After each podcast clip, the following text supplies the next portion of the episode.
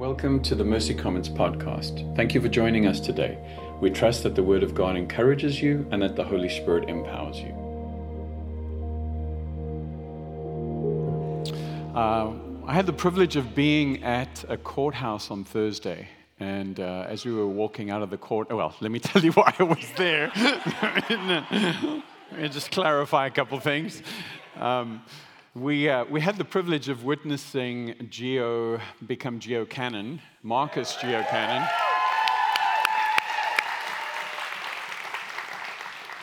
It was a phenomenal privilege to be there, but as we were walking out, um, I was just looking at, at the faces of some of the people and realizing, wow, courts are like hospitals.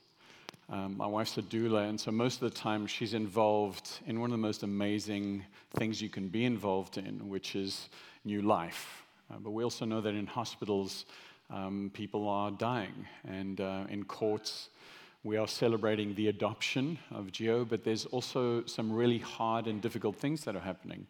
I was just thinking about church being very similar. Um, there are people that walked in this morning with a sense of real joy and celebration with stuff that's happening in their lives. And then there are people that are carrying some heavy things. And one of the challenges is like, I don't know that I'm in the right place. No, you are in the right place.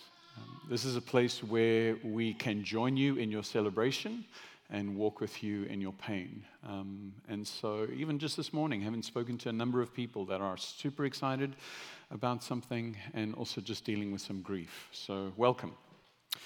We are, after a little break, continuing our series called Reimagine Resilience and how the cross of Jesus Christ both shapes and strengthens us. We've been looking at the idea of why resilience is important. And we've developed this definition of resilience. And the definition of resilience is the ability to joyfully adapt, recover, and re engage quickly without distorting your view of self or God or His people. We've already talked about the building blocks of resilience when it comes to failures, when it comes to suffering, and two weeks ago, Sean did self awareness and emotional regulation. And so this morning, we're going to be talking about reimagining self care. It was a couple of weeks ago, I, um, I have this, um, this habit, and I go for a prayer walk with my little earphones in. And because I'm not a poser, I don't have Apple AirPods. So, um, so I was walking with them. I, I, had my weight vest on. And so what I do is I, I walk and pray for 10 minutes. And then I do 25 push ups. And I do that. And then I've got to be home before 59 minutes. So to the park and back. And then um, in my ears, it's saying battery low. Battery low. It's really quite annoying, right, when you're, when you're trying to listen to worship music. So, those of you that know me, what do you think I did? Right, right. I did not buy AirPods. I thought there's only one solution to your battery being low. You walk faster. So I walked faster because I was trying to make it home before the battery died, right? That is, that is my, my posture. I'm, t- I'm telling you something about my soul. I started in 2015 a master's in soul care and spiritual formation. And the first week, I was mowing the lawn with my weight vest on and listening to a book, an audio book, on how to slow down and be intentional, right? This is not necessarily an area of huge strength for me. Um, there are certain rhythms and areas that I feel like I'm good at. I feel like the rhythm of Sabbath and the rhythm of vacation, but the idea of self care doesn't come naturally to me. I've had to learn um, to recognize and practice the idea of limits, and it comes very unnatural, unnaturally to me. But one thing we know is that spiritual formation is the formation of an embodied soul. And now you're not a body with a spirit, and you're not a spirit that is housed in a body. You are an embodied soul. Your mind, your heart, and your spirit are one thing. Now, this is the most amazing thing. There is a divine element to our embodiment if you're a Christ follower. Because if you're a Christ follower, it isn't just the fact that your heart, your mind, and your body are embodied into one being, your soul, but you have the Spirit of God that is living in you, that is also part of that embodiment. That's why soul care, in and of itself, and self care particularly, cannot just be about one thing. That's why the idea of caring for ourselves is a much broader and holistic topic.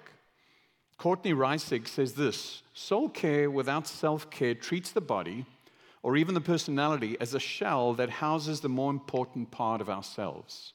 It misses the reality of the brokenness of this world and the real ways it affects our bodies. Too much emphasis on self care, though, makes our ultimate happiness about our physical and I add, and emotional needs being met. But we know from Scripture that physical sacrifice is part of the Christian life. Self care, like soul care, must serve a greater purpose that doesn't just culminate in our needs being met. Now, we know that self care is purposeful. We're looking at it as a building block of resilience, it's not an end in and of itself. We also know that Jesus calls us to a life of self denial. He called his apprentices then, and he calls us now. Uh, a life that is full and abundant, but a life that also means the carrying of your cross and the denying of yourself. However, if we do not learn to care for ourselves, we will not have a self to deny. So, if we don't learn to care for the self that is being shaped by Jesus, we will not have a self to deny. As a pastor, I'm, I'm afraid of topics like this um, because it can seem indulgent, but I'm also not, control, not in control of the outcome. That's awesome. We don't have to do anything, we just get to choose to do what we want. And I feel this tension even as I was preparing this week. Sean mentioned two weeks ago the drunk man that Martin Luther quoted. Uh, that, that all of history is like a drunk man trying to get onto one side of the horse. He falls off on the one side and then he gets up on the other and falls off. And what does he do? He blames the horse. He doesn't realize that he's falling off because he's drunk, and we, we tend to swing the pendulum. And I know that in this room, there are people that struggle with the idea of actually taking time to care for themselves. And there are people that quite happy live in the paradise of what I call self love instead of self care. And so before we engage, I want to pray so that the Spirit of God can do what He needs to do and bringing those into together. Spirit of God, I want to thank you that this is not just a simple exchange of information. I want to pray, Father God, that as we uh, walk through your word, uh, that you would enable me to create a context for the Spirit of God to bring change, encouragement, and healing. I want to pray that we would listen to the voice of your Spirit as he speaks through your word to the church in Jesus' name. So, this morning we're going to look at four ideas. We're going to look at the fact that self care is actually a building block of resilience. We're going to see how self care differs from being a lover of self. We're going to see how self care actually helps to fuel self denial. And we're going to see how self care is not actually self care. So, self care is a building block of resilience. Two weeks ago, Sean introduced us to probably one of the most complex men in Scripture called Elijah.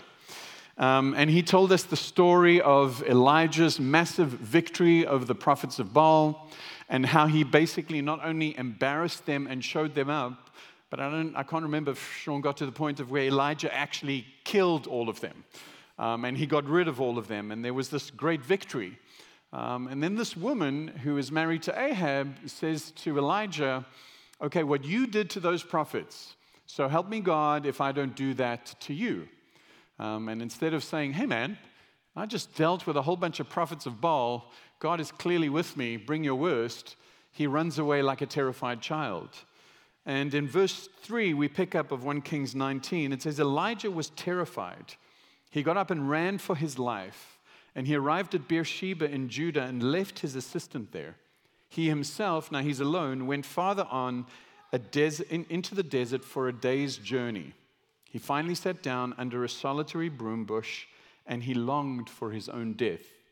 It's more than enough, Lord. Take my life because I'm no better than my ancestors. He laid down and slept under the solitary broom bush. Then suddenly a messenger, which we know to be an angel, tapped him.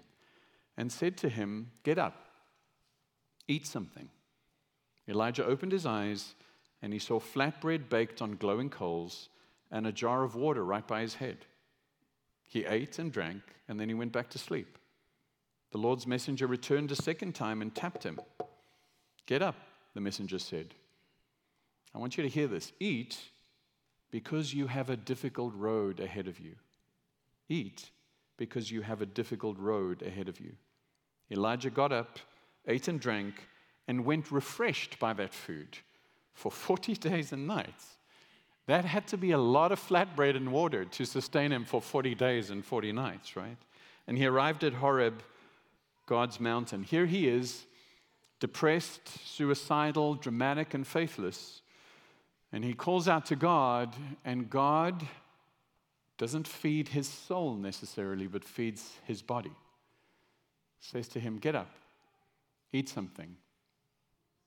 How many of you, my wife says, I, I just wish that someone would tell me, hey, you need to eat and you go, need to go for a nap, you know?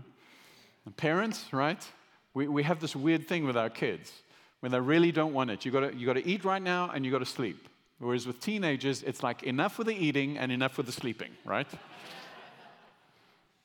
and it's interesting to me that there are there is a sense in which we could say, well, God, why didn't you minister to his spirit? Why didn't you show a burning bush? Why didn't you give him a vision? Why didn't you feed his spirit in that moment? Because in that moment, that's not what he needed.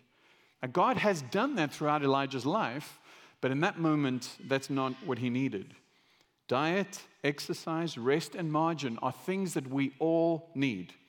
However, these things are also unique. And so I can't give you a list of what proper self care is. I can't give you a, a kind, of, um, kind of matrix to make sure that you're covering all four elements of your body, soul, spirit, and mind. Um, I can't do that because there are certain things, like I said, that we need to rest, we need to take care of our bodies, that we need to take care of our minds. But there's also things that are unique. And in Paul's letter to Timothy, uh, he gives him quite some unique self care advice. Paul says to Timothy, No longer drink only water, but use this little wine for the sake of your stomach and your frequent ailments. Now, Paul understood something that was happening in Timothy's life. Now, those of you that are wanting to rush out and get some wine for your frequent ailments and your stomach, this is, this is unique to Timothy.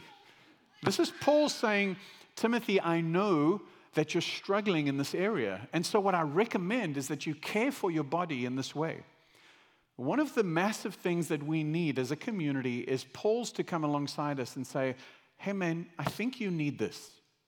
I think this is an area of your self care that you could actually engage in because this is unique to you. We don't all need to take wine. We are so massively different. My wife and I are massively different in terms of what feeds our souls. This is my wife right here, this slide. People who say go big or go home seriously underestimate my willingness to go home. It's like literally my only goal. That, like, that's what, what Karen wants. I said, babe, it's your night tonight. What do you want? She says, I want pajamas, in and out, and I want to lie on the couch. And I'm like, Can I be there? Yes, but you can't talk, you know? We have, our souls are fed very, very differently. My soul is fed by competition, by activity, by people. Part of my, part of my master's training was a three week silent retreat. I want you to think about this. 21 days, okay, of not seeing anyone except a kind of weird therapist that would talk to me about what had happened in the days of nothingness, right? And I had so much anxiety going to him because of like, what happened? Like, dude, nothing happened. Like, I think you might be hiding. Well, show me where I'm hiding, dude, because nothing is happening, you know? There was a point during that 21 day retreat where my ears started ringing, and I was convinced that I had an ear problem. Part of it was my body just readjusting to the fact that there was literally no noise. It was completely silent. So, in a panic, Because my cell phone has been taken away now. I don't have a cell phone. And I can use this phone in the house for emergencies. In a panic, I call him and I say, Man, my ears are ringing. He says, That's normal. I'm like, That's normal? He says, Yes, it's your body adjusting itself to the fact that there's no noise. And I'm like, Wow. I don't realize how interconnected my body was to my spirit. I was talking to another pastor the other day, and we were talking about forgiveness. And I said to him, Do you know what, what tells me that I haven't forgiven someone is my Fitbit? Because when I talk to that person, my heart rate actually goes up. And my Fitbit says, I've started exercising. It's a betrayer, this thing on my wrist. I realize that I go home and it, says, Oh, you did some exercise between such and such a time and such and such a time. No, I wasn't. I was in a meeting. And my heart was pumping. And I'm like, Wow, God, no, I've got some work to do. I've got to access your grace to be able to, even though I, I say mentally that I've forgiven, even though I desire to have forgiven, what is clear because my Fitbit has betrayed me. I have not, because my body is saying, Nick, something is happening. Pay attention to that. Self care is important. We need to plan and practice rest, delight, repair, and recalibration. I'm very good at planning these things. I'm an excellent planner of rest, delight, repair, and recalibration. I have my rule of life nicely set up. I have my Sabbath, I have my rest, recreation. The, the other two words are the words that I struggle with to plan and participate in those things. Self care is not the same as being a lover of self. And being a lover of self is literally the Bible's definition of sin. It's the root of how sin manifests in our hearts depending on our nature, personality, and context. Because Paul, the same guy who's talking to Timothy about caring for himself, in his second letter says this to Timothy But understand this, that in the last days there will come times of difficulty because people will be lovers of self, lovers of money, proud, arrogant, abusive, disobedient to parents. I really like that one. Ungrateful, unholy, heartless, unappeasable, slanderous, without self control brutal, not loving good, treacherous, reckless, swollen with conceit, lovers of pleasure rather than lovers of God. Man, that whole list comes from lovers of self. That's a broad and varied list.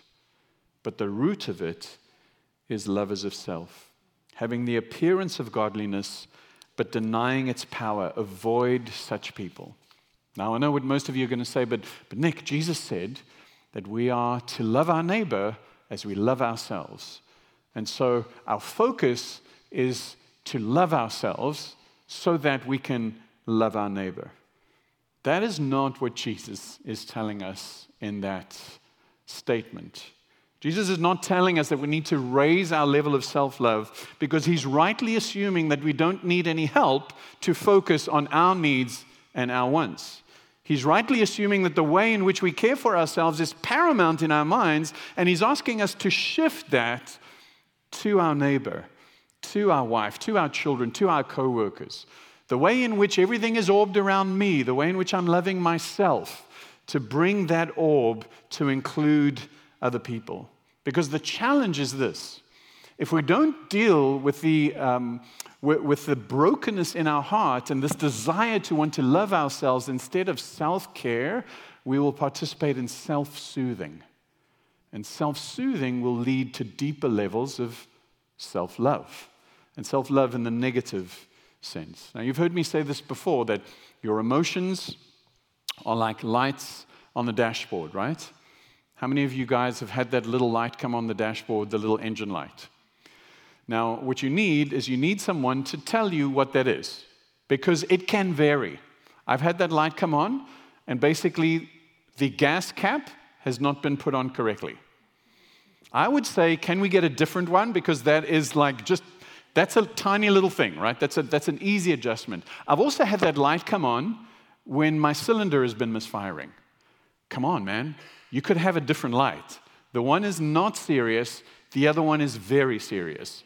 The one I can fix myself, the other one I cannot fix myself. I need help. I need someone else to help me engage in this.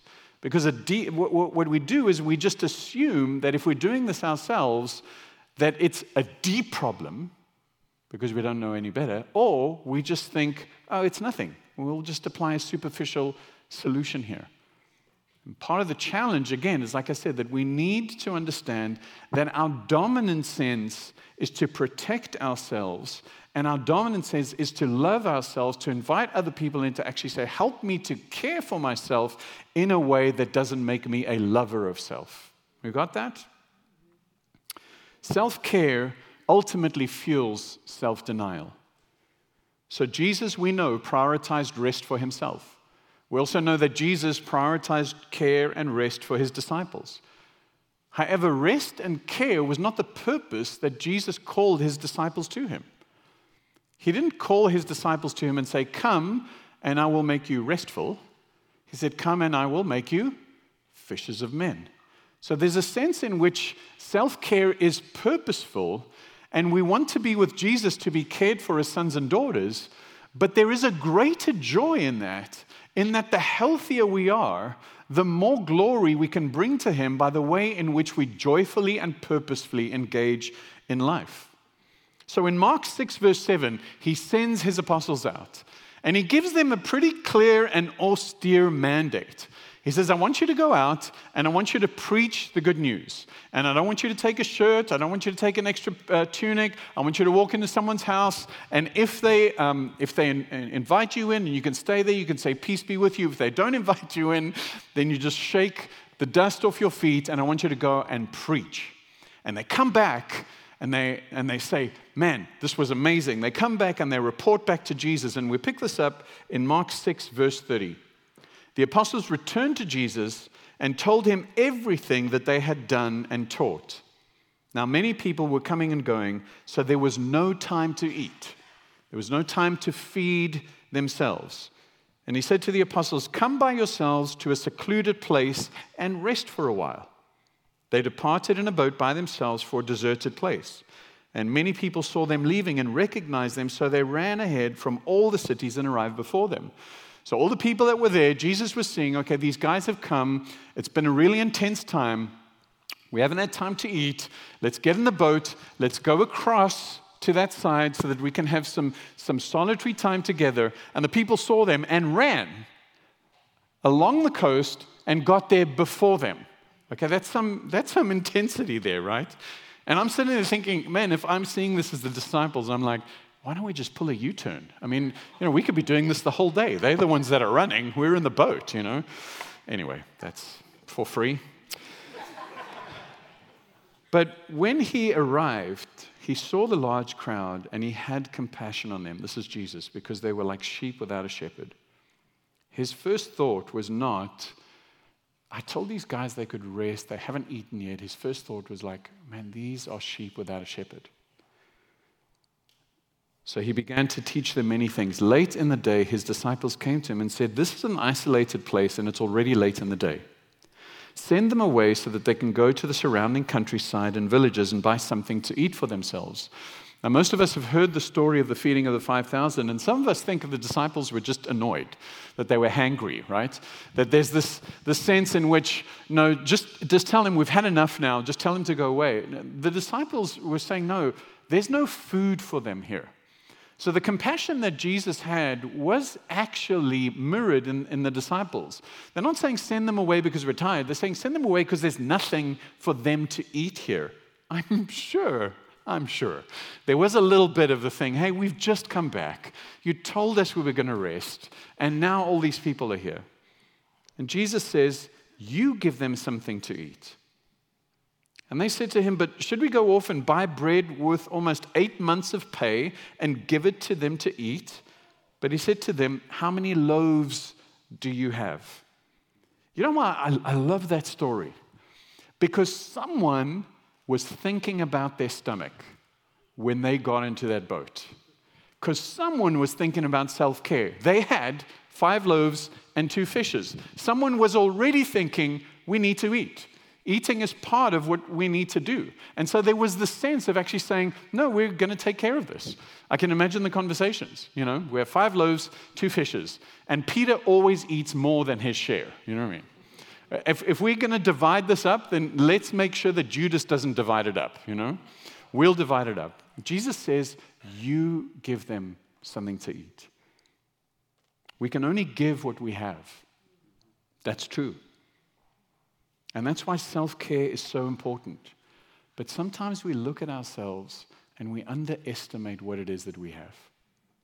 And Jesus is saying, Put it in my hands and watch me multiply it.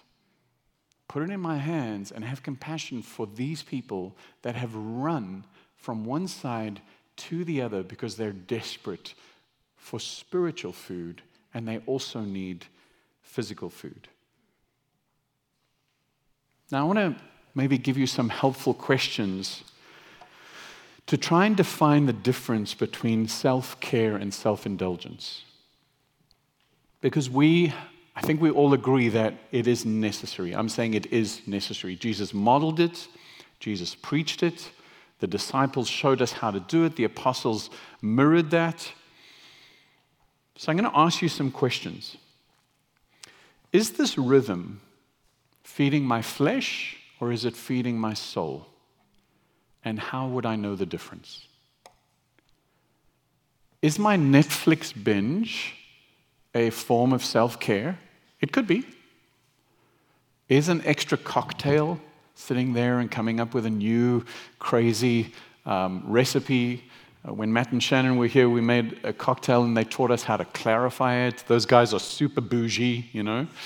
And so we had a raspberry cocktail that looked like water, you know. That was fun. Not my thing, you know what I mean? That's a lot of energy um, to put into like just one drink. But I mean, that was, that was fun for them, you know. Now, I, what I'm asking is would you know the difference and would you allow someone else to speak into that? To actually be able to say, Nick, I think this is feeding your flesh more than it's feeding your soul. Would we allow that? Do I see this rhythm as interruptible, or do I see this as an inflexible right? Now, do you remember Jesus' confrontation with the Pharisees about the Sabbath? Remember what Jesus said about the Sabbath? The Sabbath wasn't, man wasn't designed for the Sabbath. The Sabbath was designed for man.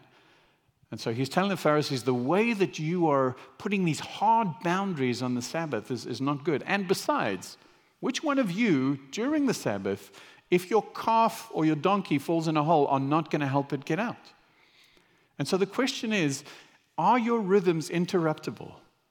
When you are on your way to spend time in self care, whatever that is for you, and you see the crowd running on that side, do you just do this?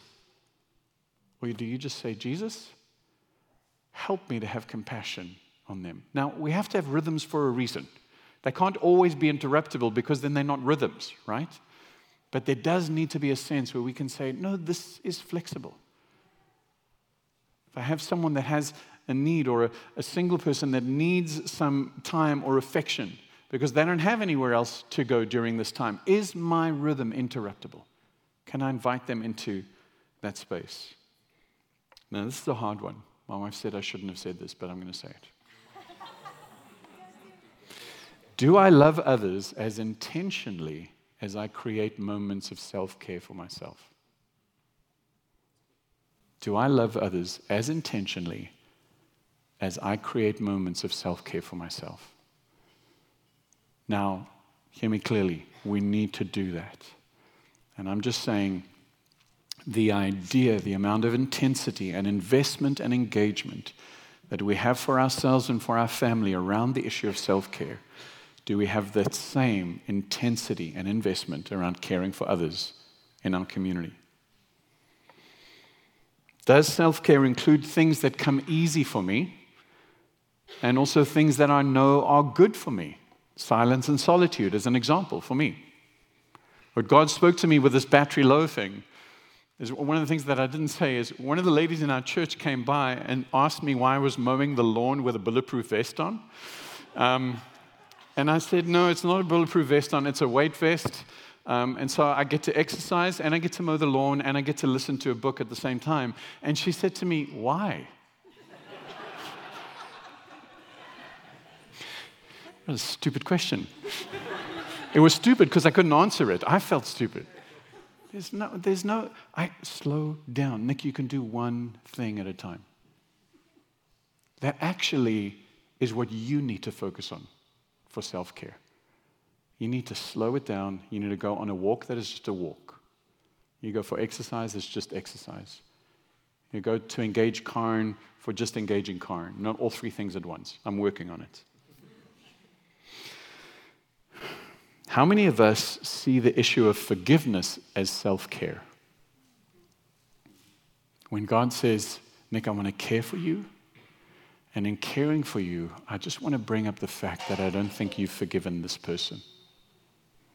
Because you're a prisoner until you can set that person free in forgiveness. Now, most of the time when we talk about forgiveness, there is the sense in, in the fact that we are commanded to forgive. We are we pray the, the Lord's Prayer forgive us as we forgive others.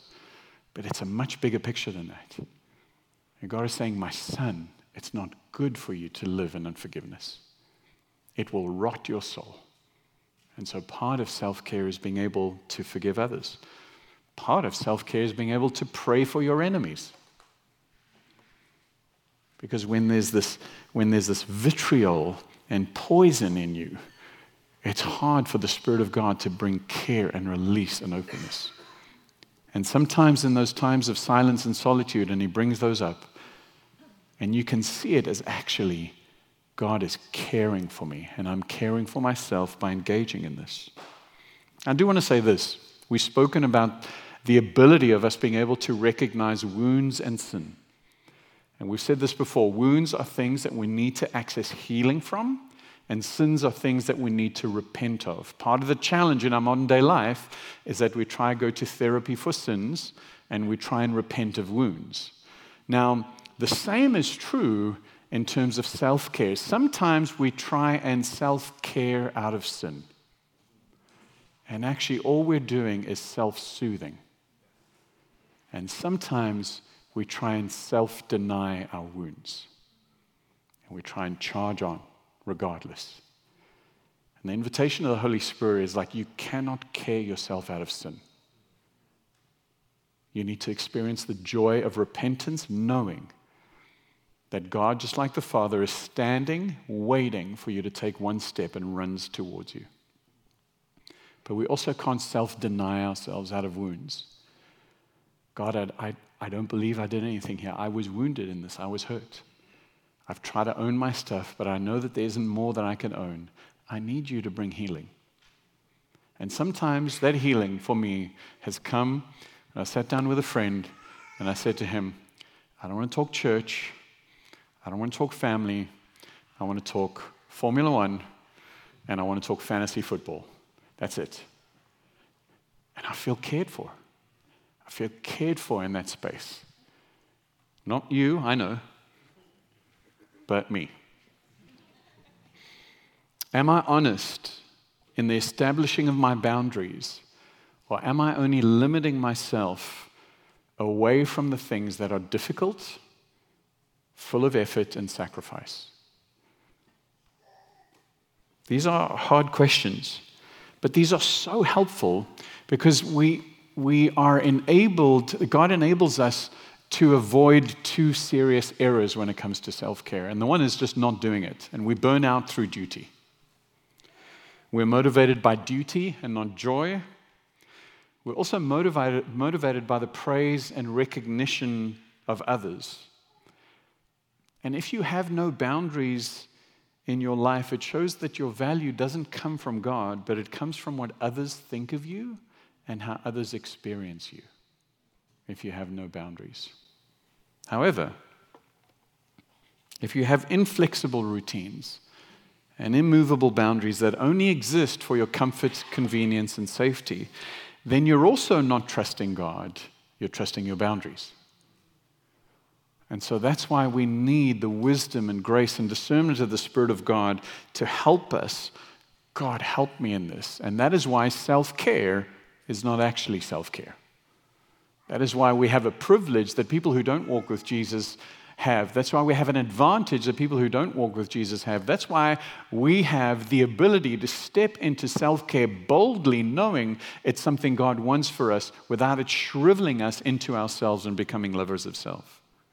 Now, I know that self care is intentionally caring and stewarding for your body, for your heart, and for your mind, but we are not doing this by ourselves.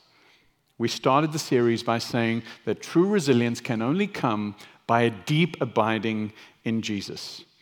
And we know, as I said at the beginning, that we are not just heart and mind and body, but we also have Jesus through the Holy Spirit living in us because we are the temple of God. And so we have an amazing ally when it comes to be able to identify what is self love, what is self um, care, and how we can know the difference. Philippians 2, again, Paul is saying to the church, God is the one who enables you to both want to and to actually live out his good purposes. True self care is responding to his invitation for rest and delight and repair and recalibration. True relationship with God is being able to sit in his presence and saying, God, what do I need right now? I think I know what I need. What do I need right now? Help me to identify do I need rest? Do I need to delight? Do I need some repair? Do I need to sit with someone to help me repair some of the things that have happened? Or do I need to bring recalibration to adjust my life? Because we're allowing His presence and His word to shape what care for myself looks like. It's both in being empowered to act more Christ like and also being aware that there is nothing that we can do that will ever, unless it is breathed by the Spirit of God, ever change the way we are able to interact with Him. It is His invitation, it is His power working in and through us that enables us to care for ourselves. Band, you can come up. Now, Jesus did say, Come, and I will make you fishers of men. Jesus also did say, Come to me, all who are weary and heavy laden, and I will give you rest. But I want us to read that with fresh eyes this morning. Matthew 11 28 says, Jesus is speaking, and he says, Come to me, all of you who are struggling hard and carry heavy loads, and I will give you rest.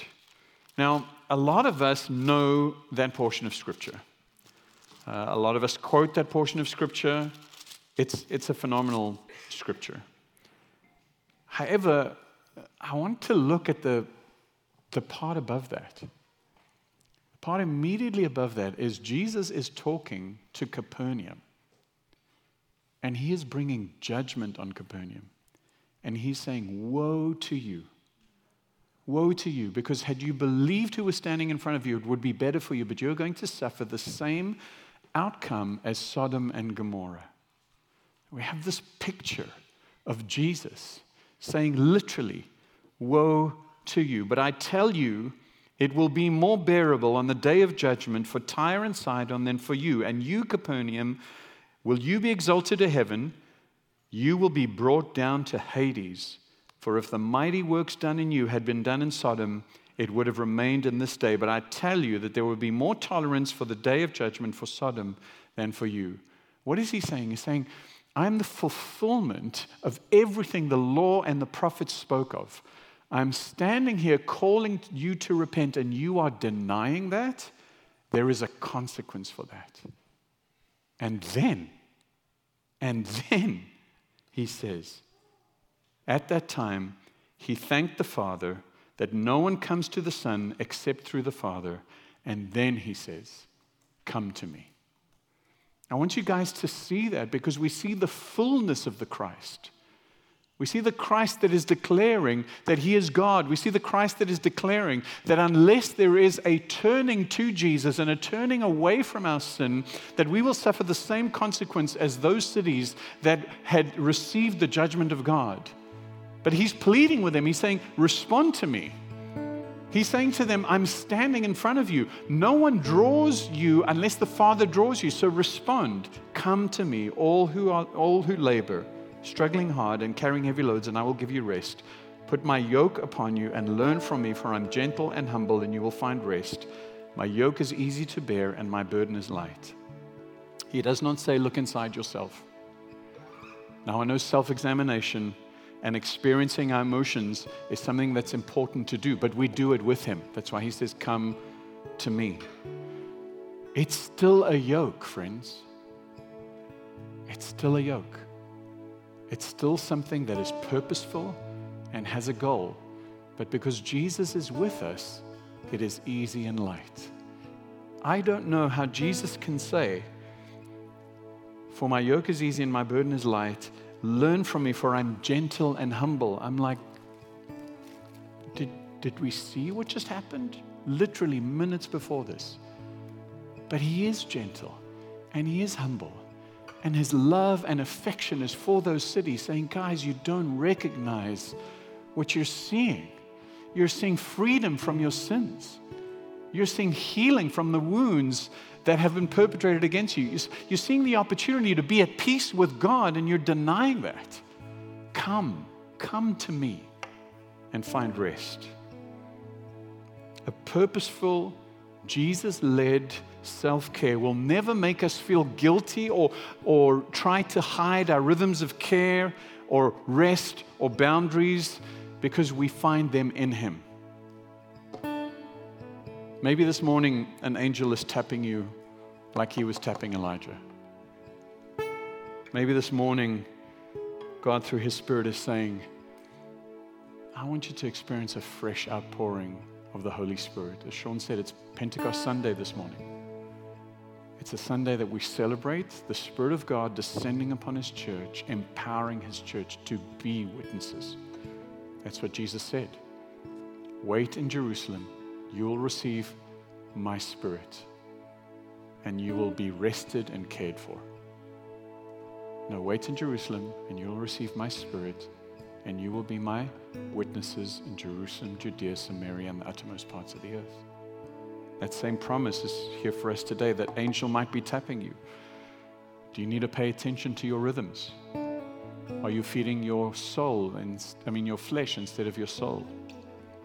Are you not paying any attention to rest?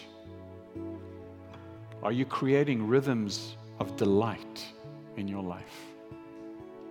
Here's some bread, here's some water, take a nap. Could be that simple. Or maybe Jesus is asking for your bread. Maybe you've been in this a long time. You're saying, Jesus, I'm tired. You said we could rest. That's why I got into this boat. Had I got into this boat knowing we were going to go have to minister again, I wouldn't have gotten into this boat again. And Jesus is saying, What do you have? Man, let me show you something exhilarating and invigorating because I'll take what you have and multiply it. And you'll be telling the story as they did throughout generations. We put it in Jesus' hands, He multiplies it, and He feeds people that are hungry and tired. Jesus humbled Himself so that he could be intentional about knowing what our bodies felt like, what our emotions felt like, what our mind felt, feels like. Jesus died to set us free from sin, but Jesus rose again and sent us a helper so that we could live a life that we are not able to manage. The goal of both self care and self denial is this that others would taste and see that the Lord is good, and they can only taste and see that the Lord is good if we are living in a way that shows people the Lord is good. Only Jesus has the capacity, the ability, and desire to care for you the way you deserve to be cared for. Not even you can do that not your husband, not your wife, not your friends, not your leaders. They can be used as tools, but only Jesus can deeply care for you because only Jesus died and rose again for you and for your sake. Let's pray.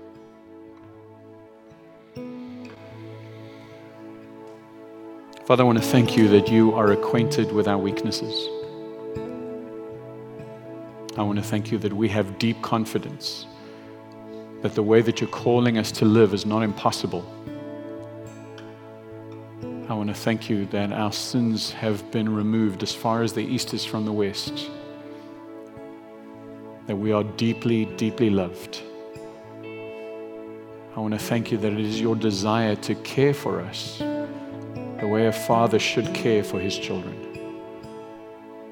And I also want to thank you, God, that you've placed us in a community of care. And so I pray this morning for my brothers and sisters. I pray that as we respond to you, we would sense the tap of the Spirit of God. Just maybe exposing areas where we need to bring to you, areas where we've been battery low. Or maybe there are areas, God, where you want to challenge us with risk. Say, Nick, trust me. I am trustworthy. I am faithful. Spirit of God, won't you move? Won't you expose? Won't you heal? Won't you reveal? Won't you lead now in Jesus' name?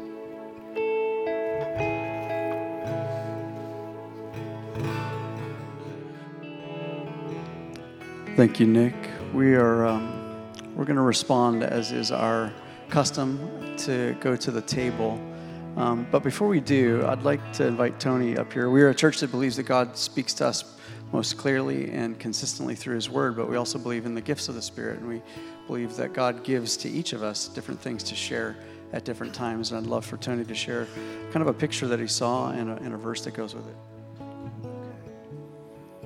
So while Nick was speaking, I saw behind him a large stone. And um, Psalm 18 says, I love you, O Lord, my strength. The Lord is my rock and my fortress and my deliverer, my God, my rock in whom I take refuge, my shield and the horn of my salvation, my stronghold. I call upon the Lord who is worthy to be praised. And in Mark 6:37, Jesus says, "Come to me, all who thirst, and I will give unto you uh, to drink." And Jesus is the rock that, that Moses struck, and out of him pours rivers of living water. And I just get the sense that there may be some people here who need that refreshment. And so I want to encourage you to come to Jesus, who says, Come to me if you're thirsty and drink, and I'll give you refreshment. Um, and I just want to pray real quick for those who might have this sense now, Lord. Um, pour, pour living water out on those and bring refreshment to the souls of those who thirst now. We thank you that you are so near to us, that you care for our soul. Um, we draw near to you now, Lord, and we receive in your name.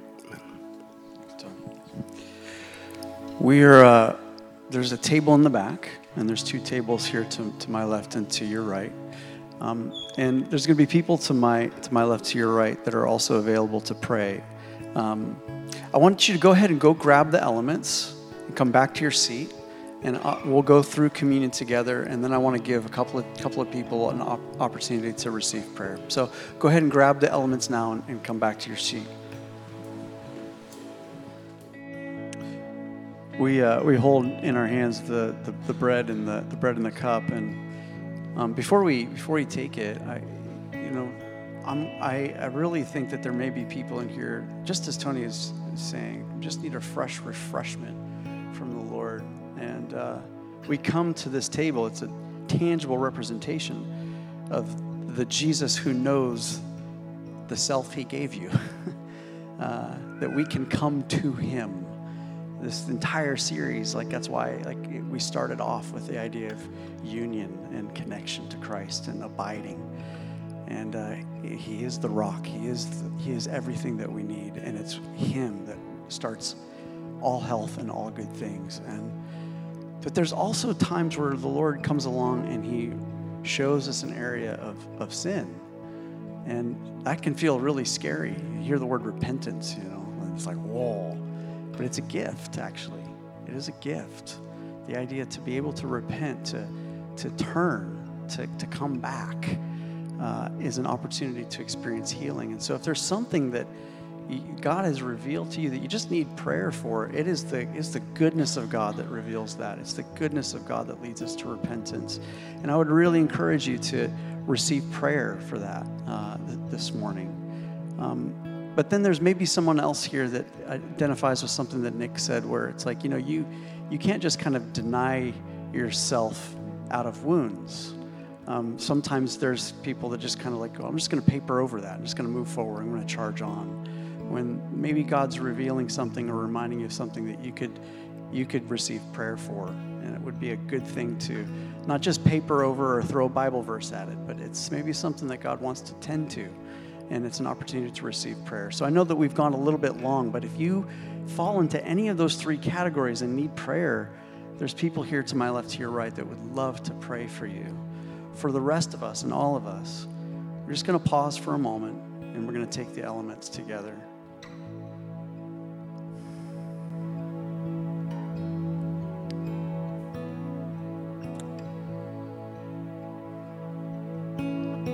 Jesus, I thank you that you are the one who knows us. You're the one who created us. You shaped us, you formed us for your good pleasure and to join you in the work that you have, in the work that you do. God, we thank you for your body that was broken for us. We take it now in remembrance of you and in thanksgiving.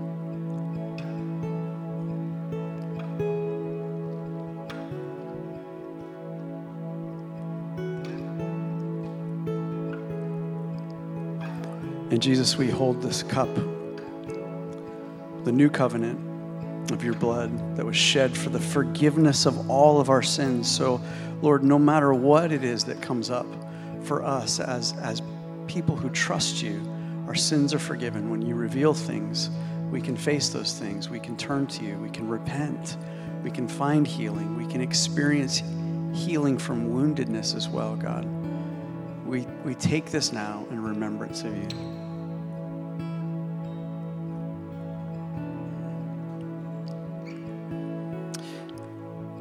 Father, thank you for the gift of your church.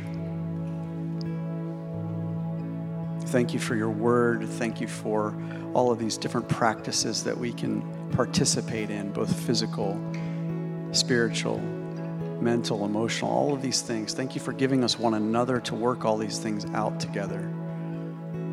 Lord, we love you. We trust you. I pray a blessing over my brothers and my sisters this week as we process uh, this morning the things that you're doing in our lives, Lord.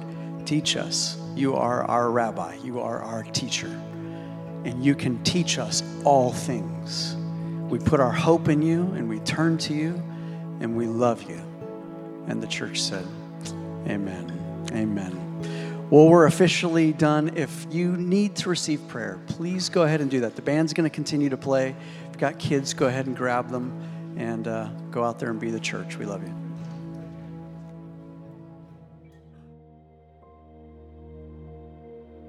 Thank you for listening to the Mercy Commons podcast. If you enjoyed today's content, please rate us and hit subscribe. And if you'd like to learn more about us, visit our website at mercycommons.church.